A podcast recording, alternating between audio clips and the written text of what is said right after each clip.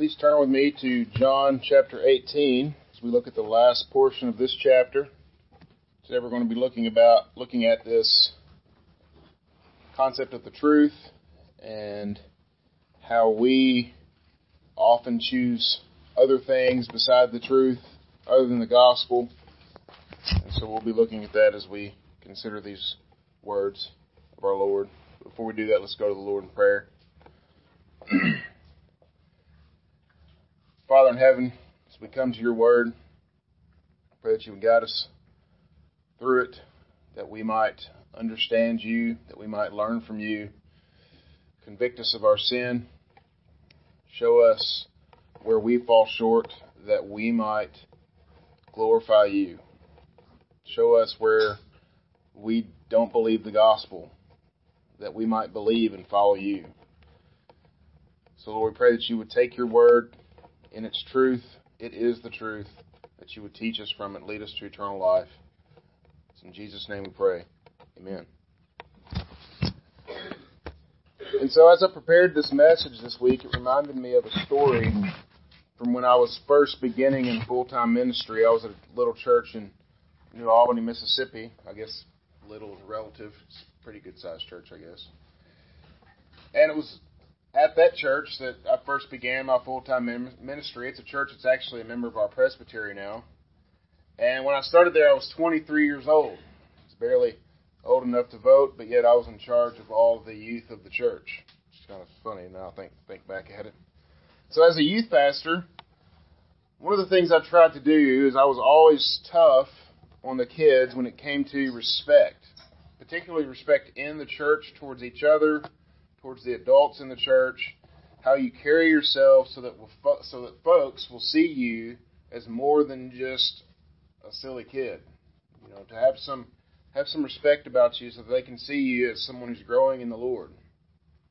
And so a student walked into the church one time during a Wednesday night kind of service, very very uh, casual environment, but walked into the church building with a hat on his head.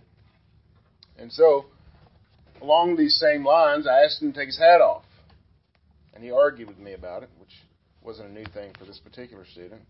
But he did take his hat off begrudgingly, and the next morning his dad came to see me, and his dad was a little bit angry. And we went back and forth a bit about the hat, and, you know, thinking about it, thinking back at it particularly, it really wasn't that big of a deal, honestly. I really don't care if he wore the hat. I just wanted him, as a sixteen-year-old, to be seen as a member of the church as opposed to some little kid. And in that particular culture, wearing a hat inside, particularly inside the church, wasn't really seen of as a good thing. And so then the dad said something to me that kind of stuck with me. He said, "I always teach my kids to speak their truth." And he spoke his truth to you, and it didn't matter. You have to respect his truth. He left a little upset. Things were never the same between me and that family. And I thought long and hard about what he told me, the concept of him speaking his truth to me. So think about that for a minute. Does it sound a little bit like our world today?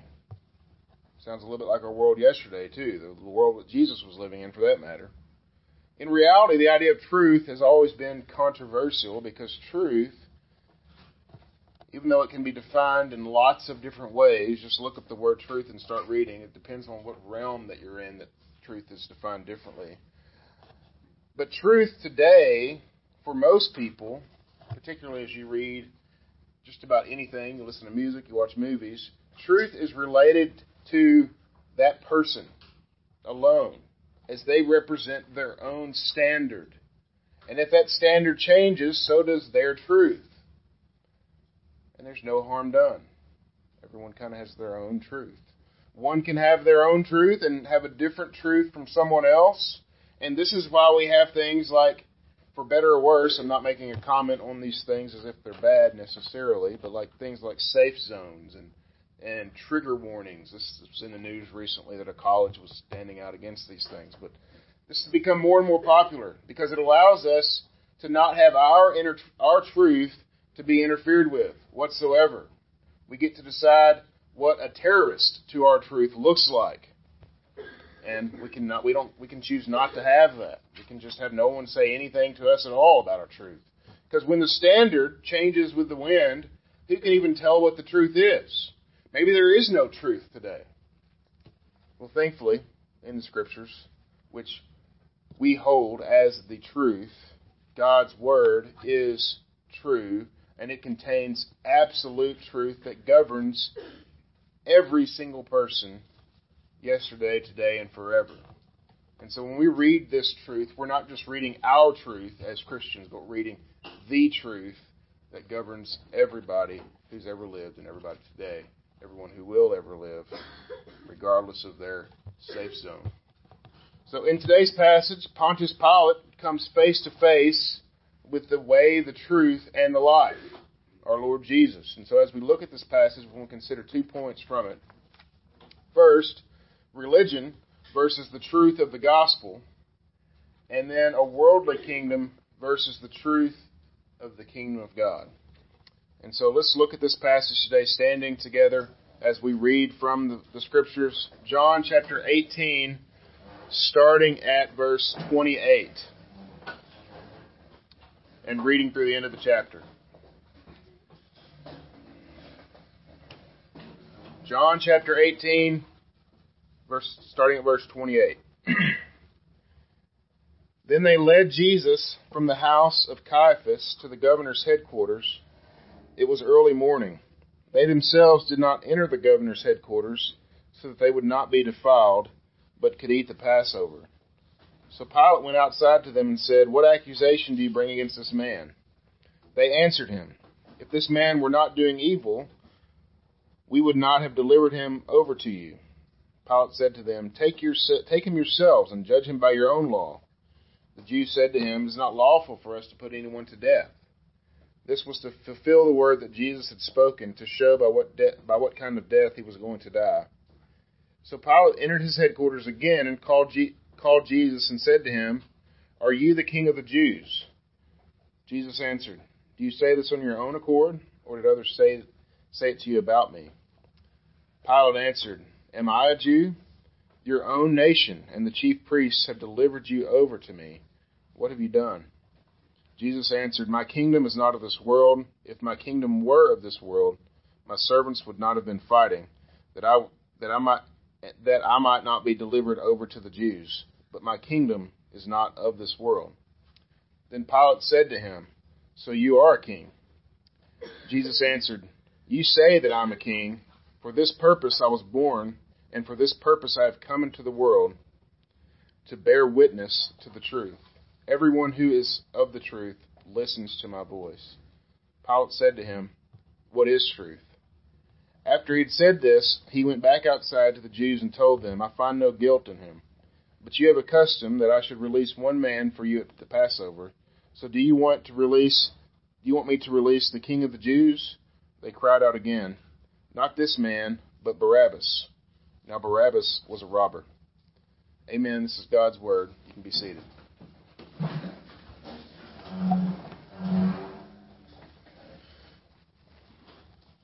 So a little bit of background and review. Remember, Jesus was arrested late at night and been bound, and he had been led through town. He was first sent to the house of Annas to be tried, then to Caiaphas, and now to the house of Pontius Pilate.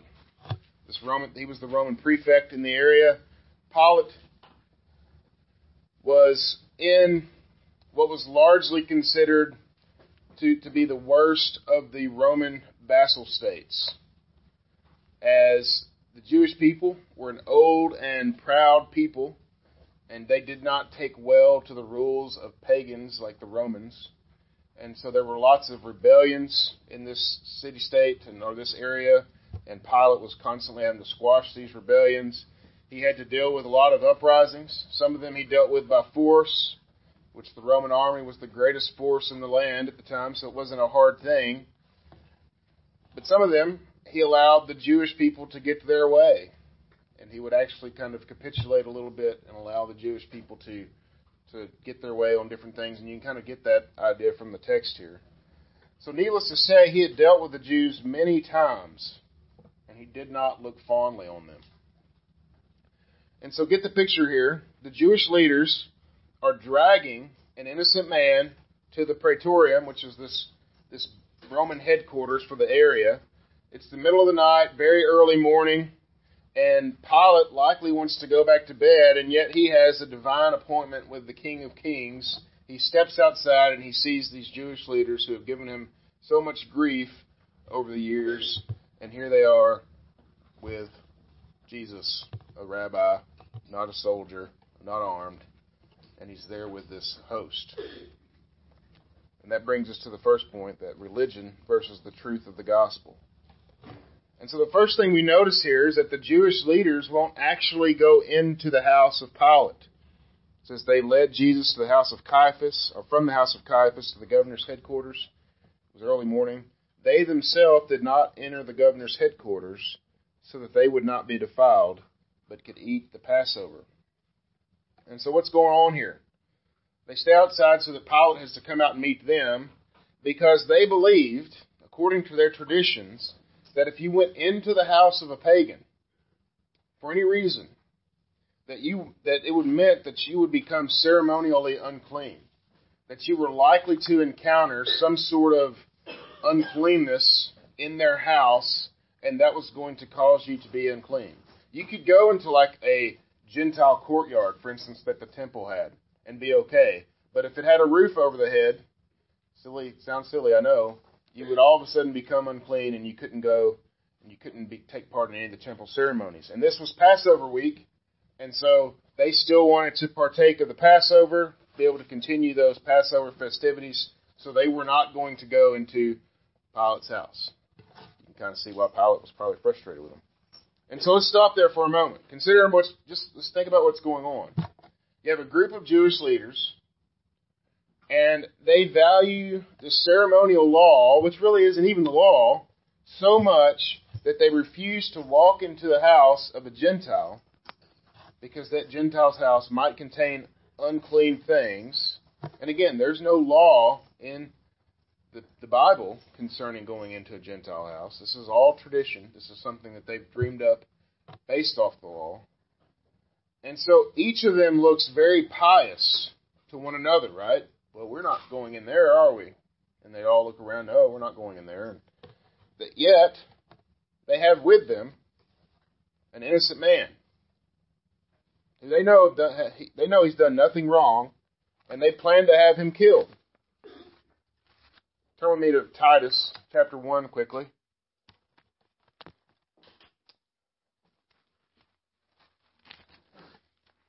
I think this passage really gives us a, a look into this, especially when you consider the word that's used there is going to be used here in this passage in Titus as well. It says they didn't go into the house because they wished to not be defiled. Well, look with me at Titus chapter one, verses fifteen and sixteen. Titus one, fifteen and sixteen.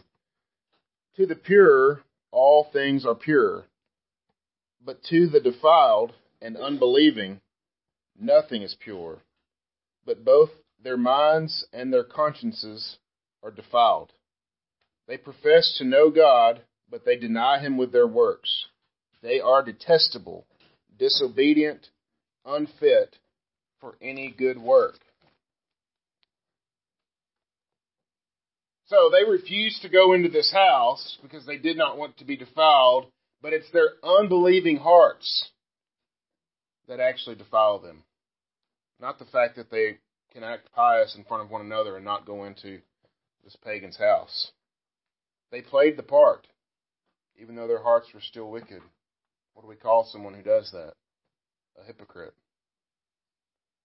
And so, before we begin a round of Pharisee bashing, which is really easy for us to do, we like to do that, and it's actually kind of become the highest form of insult that one can receive inside the church anymore. Well, you're a Pharisee. Can't really get lower than that.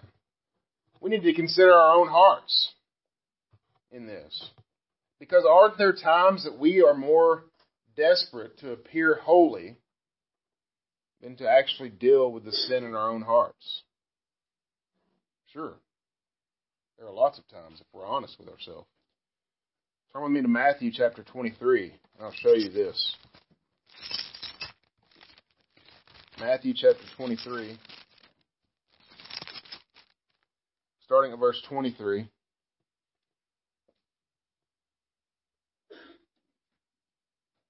And again, I'm going to read this. This is uh, called the seven woes to the scribes and Pharisees, but we could easily say the seven woes to those people who think their works are actually shiny and good, which is all of us at times. Matthew twenty-three, starting at twenty-three. Woe to you, scribes and Pharisees, hypocrites, for you tithe mint and dill and cumin, and have neglected the weightier matters of the law, justice and mercy and faithfulness. These you ought to have done without neglecting the others. You blind guides, straining out a gnat and swallowing a camel. Woe to you, scribes and Pharisees, hypocrites, for you clean the outside of the cup and the plate, but inside they are full of greed and self-indulgence. You blind Pharisee, first clean the inside of the cup and the plate, that the outside also may be clean. Woe to you, scribes and Pharisees, hypocrites!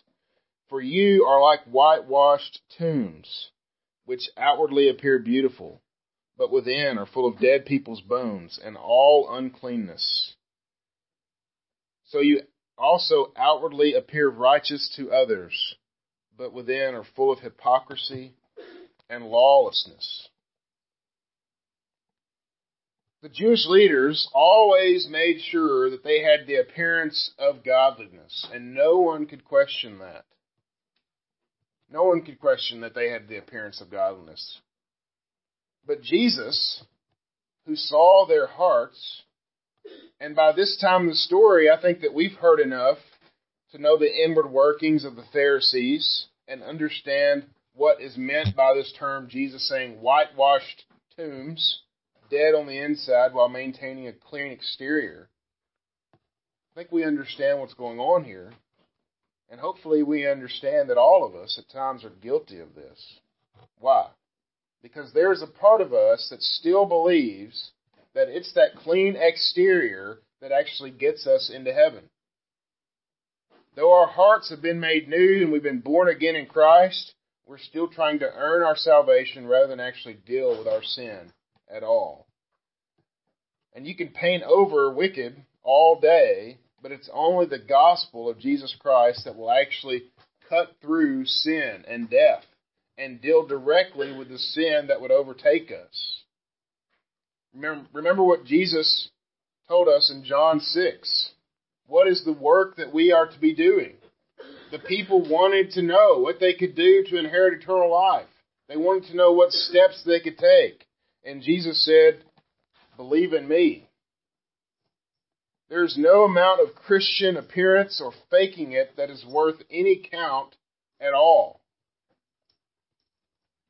And we act like this nonetheless. We don't enter the house of the Gentile because we don't want to be unclean, whatever that form, whatever form it takes place in our own lives. And to be sure, the world acts this way too, right? But they can't even explain why. At least we understand what's going on, or should. They can't explain why. They fake their way through life in order to earn favor with whoever they need to impress for that day. I mean, I work in a building that is just full of that. If you want to see people put on twelve masks in one day, watch the average high school student. They will do whatever it takes to please whoever they need to. And it's stressful. It's horrible. We all know that.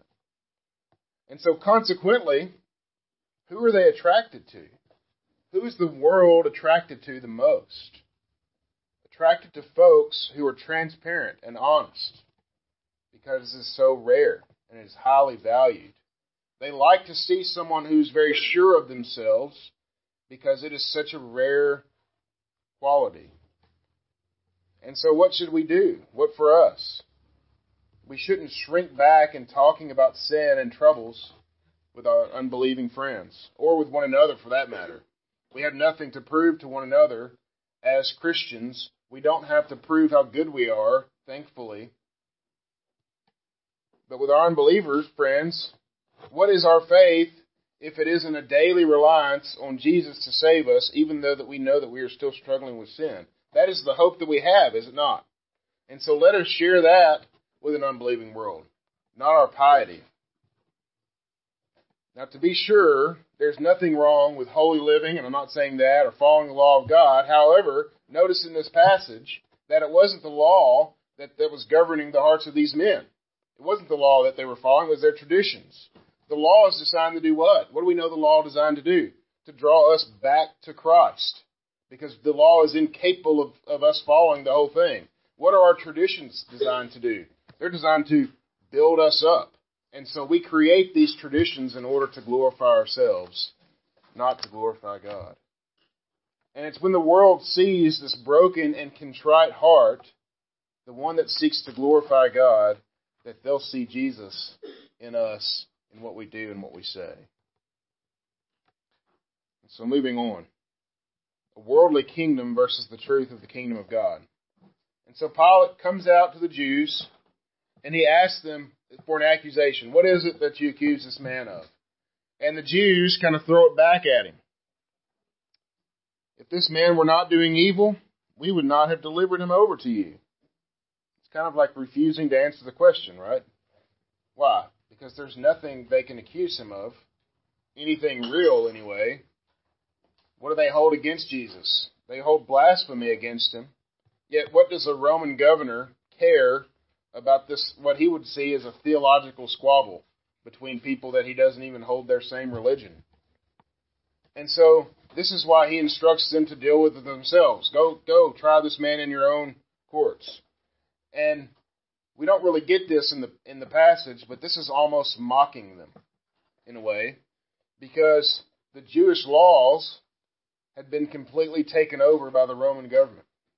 They actually had very little power to execute any kind of sentence legally on Jesus for what he had done, particularly a death sentence. It was not lawful for them to put him to death, and they actually reminded Pilate of this, almost as like a, a way to show them, to put them in their place.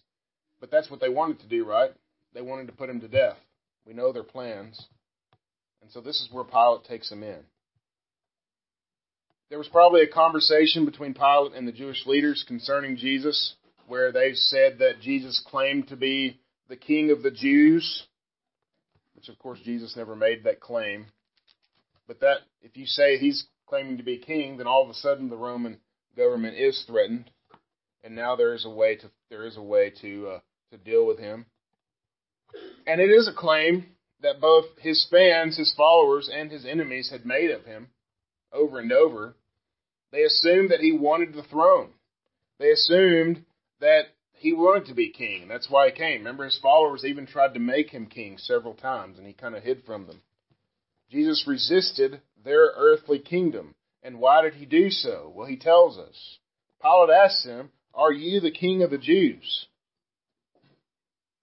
And Jesus said, "Do you say this on your own accord, or did others tell it to you about me?" Jesus knew that he didn't come up with this on his own. And so Pilate, I think, seemingly being fair-minded here, he says, "Am I a Jew? Your own nation and chief priests have delivered to me. What have you done?"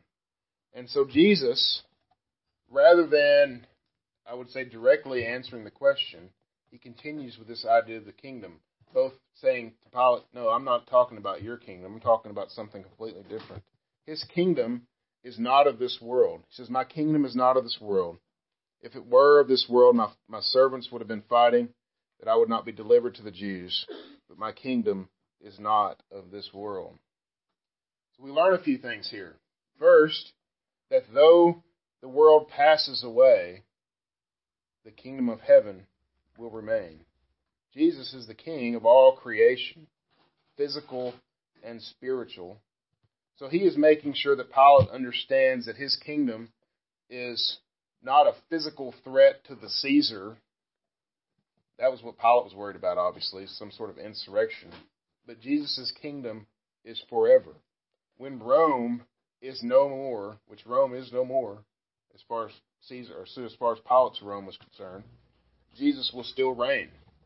When Jerusalem was no more, A D seventy, every stone was taken off the other stones. Jesus still reigned. His kingdom is a heavenly one. His people shouldn't be, aren't, satisfied by things like physical territory, by possessions, but long for the day when we will inherit heavenly treasures. And it's when we forget ourselves and our true King that we long for the things of this world. But what does Jesus tell us? They're going to pass away. Jesus reminds us here that his kingdom is not of this earth. But that said, even though his kingdom is not of this earth, it is here in our midst. Turn with me to Luke seventeen quickly. Luke chapter seventeen.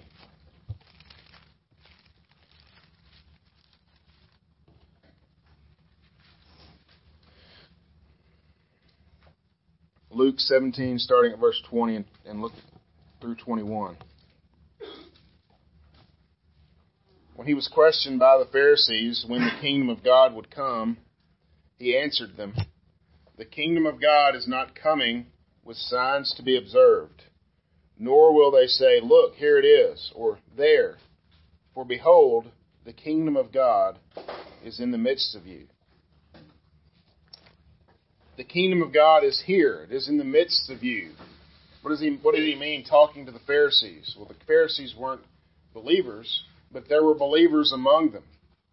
The kingdom of God is in the hearts of those who believe. We have the very Spirit of God.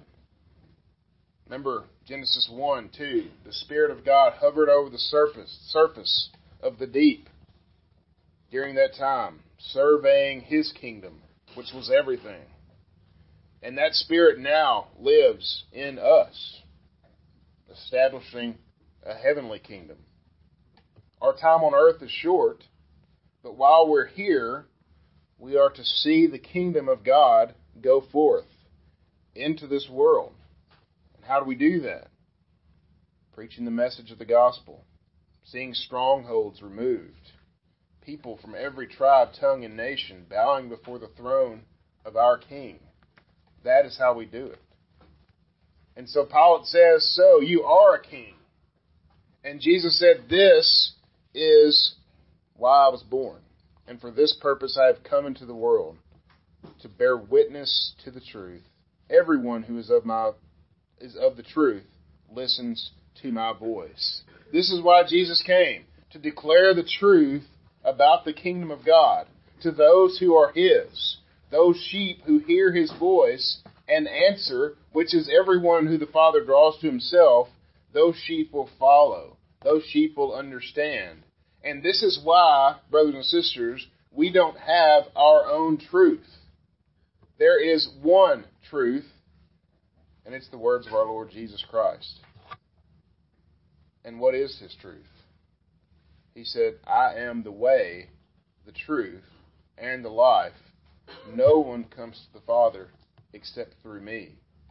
Want to enter the kingdom of God, the heavenly realm that isn't passing away, where there will be blessings without count and life everlasting?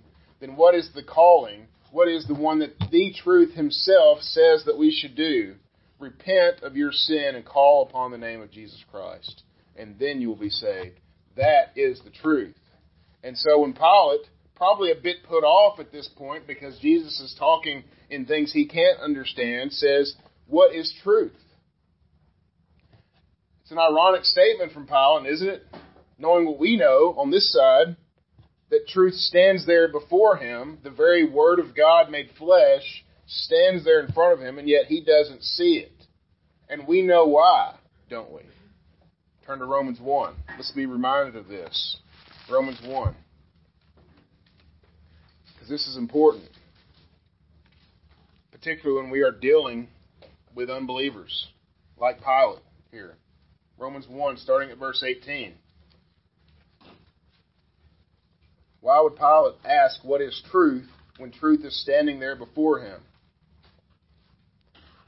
Romans one eighteen, "For the wrath of God is revealed from heaven against all ungodliness and unrighteousness of men, who by their unrighteousness," note, "suppress the truth." For what can be known about God is plain to them, because God has shown it to them.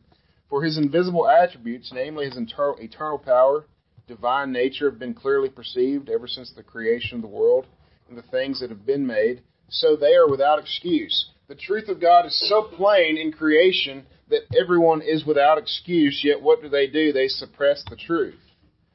For although they knew God, they did not honor him as God or give thanks to him, but they became futile in their thinking, and their foolish hearts were darkened. Claiming to be wise, they became fools, and exchanging the glory of the immortal God for images resembling mortal man and birds and animals and creeping things.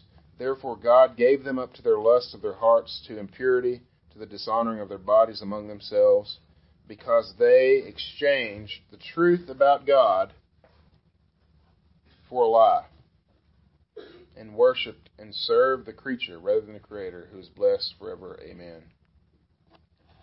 They know what the truth is. Pilate knew what the truth was. I think if you read through the gospel narratives concerning Pilate, he was a bit mixed up. I think this probably ruined him as a person. This was hard.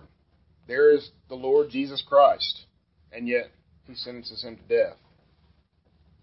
He attempts to release Jesus. He goes out and says, I find no fault with this man, but you have a custom that I should release one man for you at the Passover, so what do you want me to do?